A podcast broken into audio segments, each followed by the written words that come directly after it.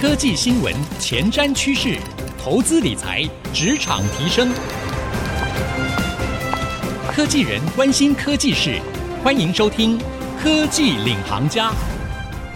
听众朋友您好，欢迎收听 IC 之音竹科广播 FM 九七点五科技领航家，我是节目主持人朱楚文。科技领航家节目，我们陪科技人聊科技事，特别是跟你来聊现在最新的科技哈话题、科技新发现。最近呢，如果你有在关注科技产业的发展的话，你可以知道，在二零二一年，AI 依然是整个产业非常火热的话题哦。CES 展呢才刚结束，那我们看到呢，其实，在 CES 展上有很多 AI 的新的应用，更不用说了。现在呢，我们看到 AI Plus AI 跟不管是医疗啊、跟交通啊、跟生活啊结合，就形成我们现在所谓的智慧医疗、智慧交通、智慧家庭、智慧生活。但是，你有想过你自己要怎么跟这个 AI 来共处吗？而现在 AI 又发展到什么程度了呢？我们知道之前呢、有 AlphaGo，那个时候我们就看 AlphaGo 跟世界棋王来对弈，我们看着电视，最后 AI 打败了棋王。现在最新的消息是。DeepMind 就是这个当初这个研发 AlphaGo AI 的团体呢，哈，他们现在又揭露一个最新的发明 AI 系统，叫做 MuZero。这个 MuZero 呢是不知道游戏规则，也就是说，他今天跟你下围棋，他不知道游戏规则，他们号称啊，也可能会下赢你哈。那到底这个 AI 到底发展到什么程度呢？今天呢，我们节目当中为各位邀请到这一位，真的非常非常有趣。因为他就是台湾唯一跟 AlphaGo 下过棋的男人，他呢，我想你对他应该非常有印象，因为你在电视上或者在报章媒体杂志上面，你可能都看过他的身影。他是红面棋王周俊勋，我们一起欢迎周俊勋来到我们节目当中。各位听众，大家好，我是周俊勋。很开心，我今天可以邀请到俊勋来到我们的节目当中哦，因为真的非常难得，俊勋不只是台湾唯一一位跟阿发狗有下过棋的男人，而且呢，他自己七岁学围棋，也是台湾到目前为止。唯一拿过大型世界冠军棋赛冠军的骑士哦，所以今天呢，他来到这边，在我们的节目当中跟大家一起聊这个对弈经验。我想他所代表的不只是哎，这个对弈到底情况怎么样，他怎么来看这个 AlphaGo，还有后面这些 AI 的新发展，同时呢，他怎么去看 AI 跟我们人类彼此之间的关系，尤其是会是竞争关系吗？我觉得这些话题都是我非常期待接下来要跟俊勋一起聊的啊！哎，俊勋，你当初七岁拿到世界冠军，那你应该很小的时候就开始学围棋。呃，一开始还是主要是因为脸上胎记的关系，在学校会被同学歧视，甚至是会霸凌，所以就为了逃避上学，躲在家里。因为这样，父亲才开始让我摸索围棋这个。像艺术又像体育的东西，这样。嗯，爸爸本身就很喜欢下棋啊。对，父亲是超级大棋痴。哦，棋痴吗？高中学会围棋以后，就一直觉得他是非常崇拜日本那些顶尖的大棋士们。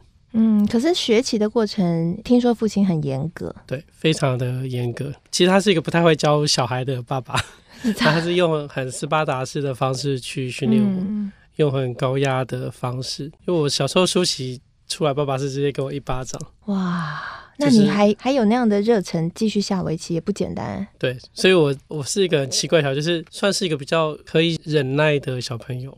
可是舒淇的原因呢？都会是很技术性的原因吗？就是像我们比赛总是有输有赢嘛，或者就像你最近出的课就是复盘哈，最近你有出一档线上课复盘，对你来说这就是一种复盘吗？或者是说那个原因是透过检讨就可能下次就会引起吗？应该是说会减少下次再犯的几率。所以其实父亲虽然那段时间很啰嗦的不断的重复在骂我。可是对我来讲，就是把那个失败的原因更深刻的刻在脑子里，让我下次去比赛的时候比较不容易再犯一样的错误。是，那你印象深刻输棋的原因有什么呀？我很好奇。到后来比较厉害，有大部分都是输在轻敌。轻敌。对，遇到可能陌生的、嗯、不熟悉的骑士的时候，那因为我到后来比较厉害，就觉得自己可能有点臭屁，内内心中。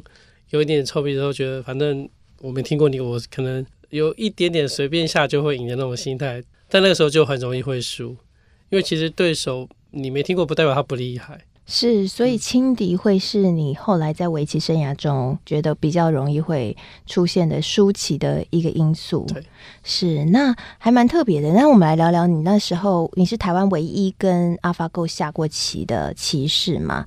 因为我们知道最近有个新闻啊，就是那个中国围棋的第一人，应该说现在应该算世界围棋第一人柯洁，他在新闻上直接说，他呢跟 AlphaGo 对战之后，他觉得他到现在。这辈子可能都打败不了 AlphaGo，他非常的悲观。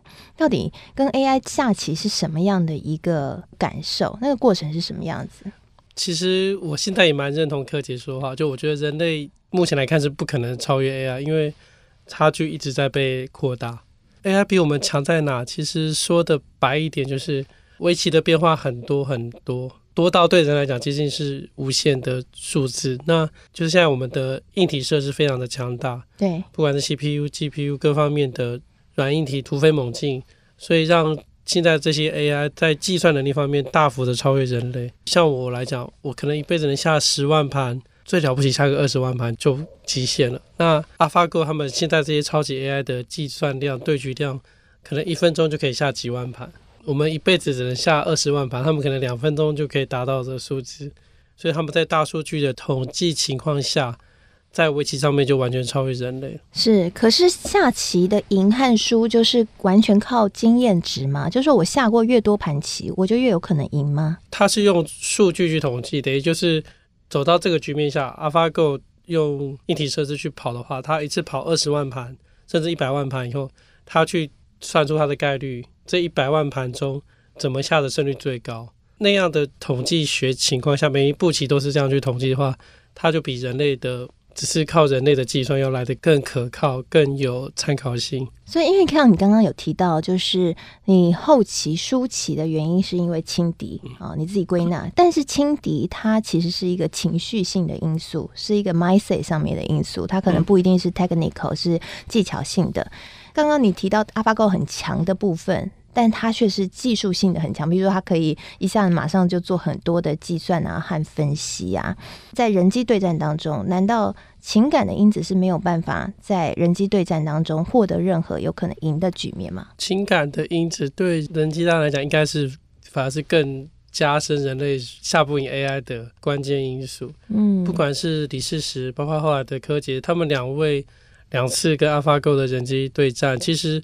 技术上当然有一定的差距，可是最后输那么惨，最大因素还是人类自己内心的那个问题没有办法克服。就是我们在过去一直认为围棋是不可能被 AI 超越，那当 AlphaGo 出来后把我们打败的时候，他们那个时候还没有办法认同这样的事情发生，所以他们跟 AI 下的那个压力是非常非常大的。但是这不会成为优势，这反而会成为劣势。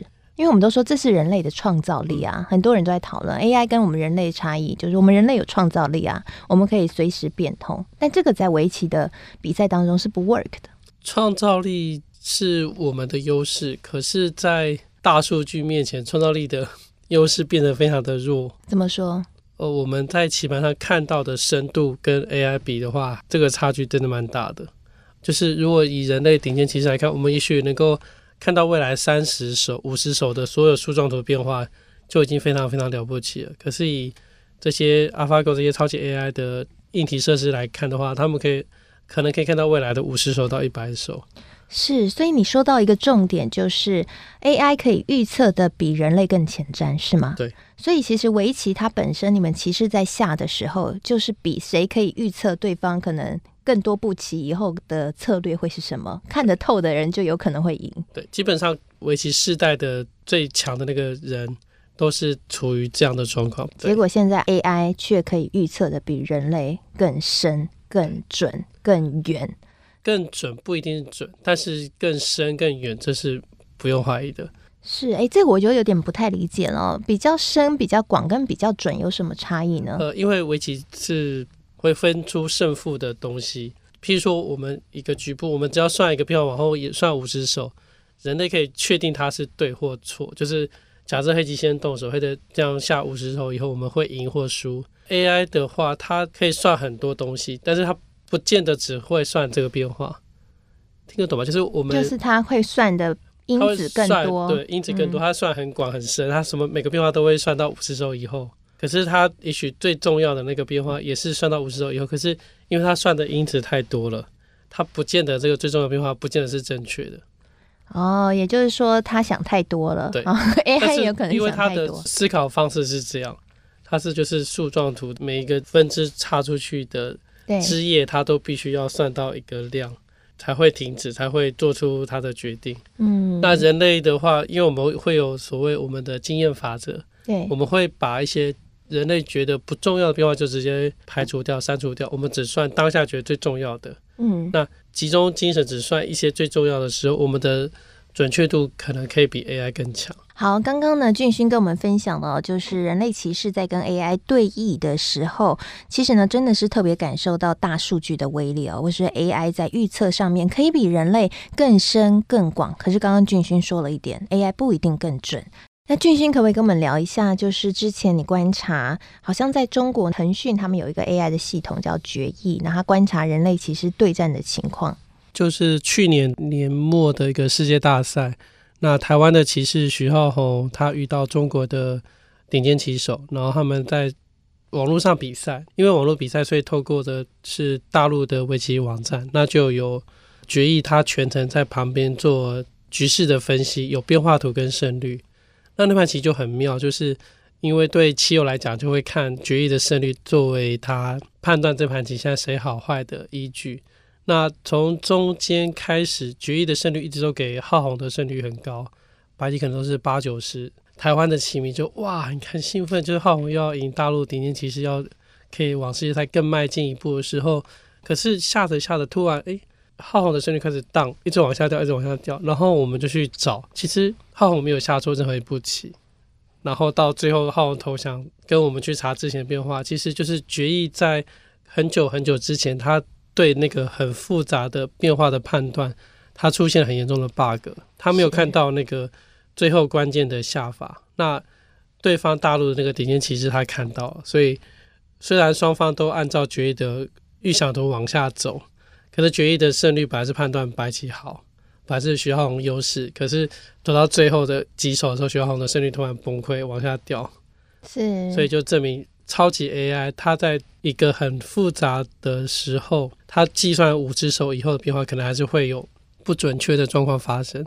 是，所以我们刚刚有在聊一个情况，就是说，所以 AI 它是比较适合很广。然后很远的一个布局上面的一个预测，嗯，但是如果今天是一个目的非常单纯的、很简单的，或者是说你说很复杂的棋面，那它可能就很容易会预测错，对不对？对，就对人类来讲，如果是呃目标很单纯，虽然很深、很远、很难，可是人类只要努力的往下算，就算七十手、一百手。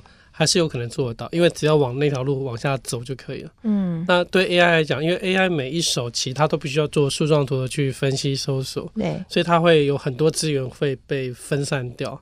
那它不会去判断说这条路是最重要、最关键的，你只要把这条路算好就好。对 AI 来讲，它没有这样的。逻辑性对，那所以人类跟 AI 下棋还是下输，主要的原因会是因为照理来讲，如果是很复杂的棋，人类还是有优势，可以去判断比较容易正确的话，那为什么还会下输？现在输的最大原因是我们在前面很局面很广、很大、很宽的时候，我们就被它的差距就拉开，就是布局的时候就就被它给牵引了，是吗？因为它擅长布局，对，常常是布局。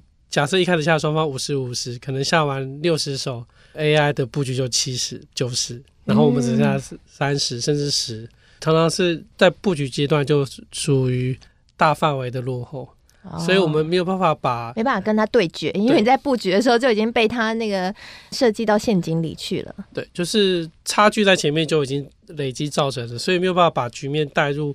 很复杂的状况，所以我们没有办法去判断说到底 AI 有没有有没有漏洞。那其实，呃，AlphaGo 跟李世石的第四盘那盘棋，譬如说大家认为的那个挖，对人类棋来讲那个很简单，可是对 AI 来讲，它就是一个 bug 一个盲点。我们要赢 AI，只要能够找到那样的情况下，就有可能会赢。可是现代的人类跟 AI 下不到那样的程度。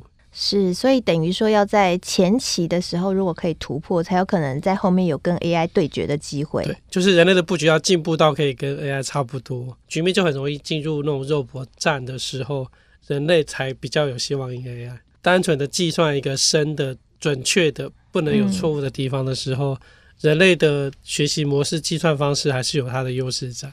是，那你怎么看 DeepMind 它最新揭露的新一代 AI 系统 MuZero 呢？因为它号称是，即便不知道围棋的游戏规则，它也可以来规划行动，可以来规划布局。我真的蛮好奇，这几天一直在搜索它的资讯，然后我都看不到它的状况。它现在就像在雾里面，所以我很期待它。如果 Google 有一天可以把它的棋谱丢出来给我们看。那一定很棒。那棋谱是指他自己自己跟自己对战的棋谱吗？嗯，那人类棋士来说，创造了 AlphaGo，包括后来的 AlphaGo Zero，包括现在的这个，这三套软体都有不同的出发点。它们差别在哪？AlphaGo 就是有围棋的规则，然后加上人类过去一百多年来留下的主要的棋谱都在里面，所以它有大量的人类的经验在。那后来的 AlphaGo Zero 就是。只有围棋规则，然后把人类的棋谱完全排除，让它等于是一个白纸，然后直到围棋规则开始跑，然后跑了几个月后就变成那么强的棋力。嗯、那现在这个最新的 MuZero 对，就是完全没有任何的限制，连规则都不知道，只有棋盘棋子，然后就没有任何规则。嗯、所以其实我好奇是，他也许下到最后不是围棋的。东西有可能对啊，他说创一些奇怪的规则，对，因为围棋的话是有限制的，黑先白后，然后有气有眼的问题。如果这个 AI 跑出来，也许最后变成出来的不是围棋的规则，也有可能。但如果他能够还是围棋规则，然后又是他自我对战棋谱，对人来讲一定是很精彩的棋。是会期待有一天跟他对战吗？非常非常期待，这应该是完成一个梦想。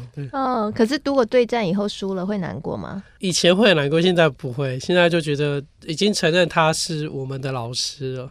所以输给老师是不会难过，期待可以从他身上看到不一样的东西。诶，那我想要问一个有一点尖锐的问题哦，但我觉得应该也会是很多在工作上面面临到 AI 它可以做到部分自己的工作，必须去思考自己工作价值的人，他会想问的问题哦，就是如果今天 AI 可以做你做的事，譬如说他下棋下得比你好，那你觉得你的工作会受到威胁吗？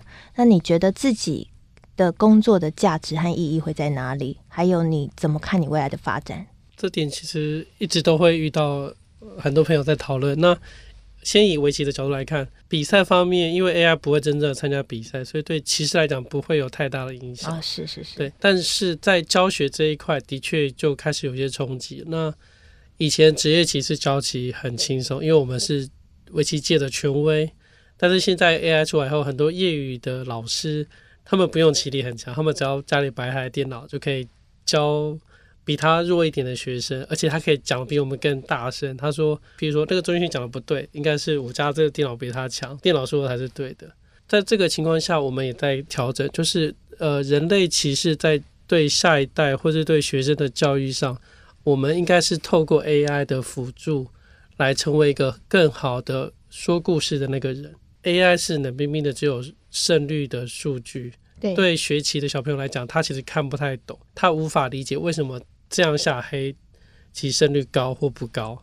我们身为这些顶尖棋士，我们有这个责任或是使命，我们可以去把 AI 的胜率把它合理化，甚至把它变成可以说出来的故事。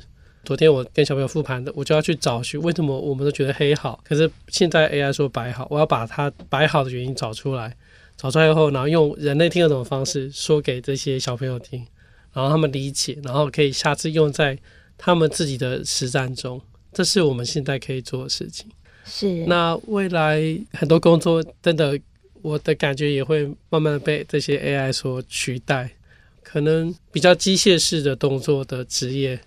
会慢慢的会被机械人一些 AI 所取代，那人类也要开始去调整，去找寻改变自己的方法。很残酷，但是看得到会发生，然后慢慢再往那个方向前进。创新工厂的创办人啊，李开复先生他就有提过一个五秒原则，就是说，如果未来你发现你的工作只要有一个人在旁边看五秒钟，他就可以做跟你一样的事情，那不用怀疑你的工作就会被 AI 取代，因为 AI 它到时候就一个机器，然后上面有个镜头嘛，哈，它就会去测录你的工作，然后它就把它演算演算，它就可以完全取代你了，哈。所以这也是我们所有听众朋友。在听到这个 AI 的话题的时候呢，除了去了解这个技术的发展之外，我们同时也要知道，这科技确实会带来社会的变迁呢，所以职爱上面也会受到影响。提早的来检视一下自己的竞争力，到底是不是在做自己热爱的事情。同时呢，你是不是可以像俊勋一样，即便 AI 它的下级技术现在可能已经超越人类其实，可是俊勋说了。AI 永远都是我们人类的工具，你可不可以去运用 AI，运用得宜，把人类的情感付诸的像是说故事的能力来帮助，让他的工作可以更加的丰富，这就取决于你自己的努力了。今天非常谢谢俊勋来到我们的节目当中。谢谢楚文，谢谢，也谢谢所有听众朋友，今天呢跟我们一起来参与这样的一个话题。那同时呢，我们现在每一集节目结束之后呢，我都会写采访笔记放在我的粉丝团。那采访笔记里面会有俊勋精彩的分享以及我的一个心得。只要上网搜寻财经主播主持人朱楚文，清楚的楚，文章的文就可以看得到喽。同时，现在我们每一集节目呢，除了在空中收听之外，我们也会同步上到 IC 之音逐客广播的官网以及呢 Podcast 和 Spotify，只要上网搜寻“科技领航家”就可以随选随听我们每一集节目喽。我是楚文，我们下次再会。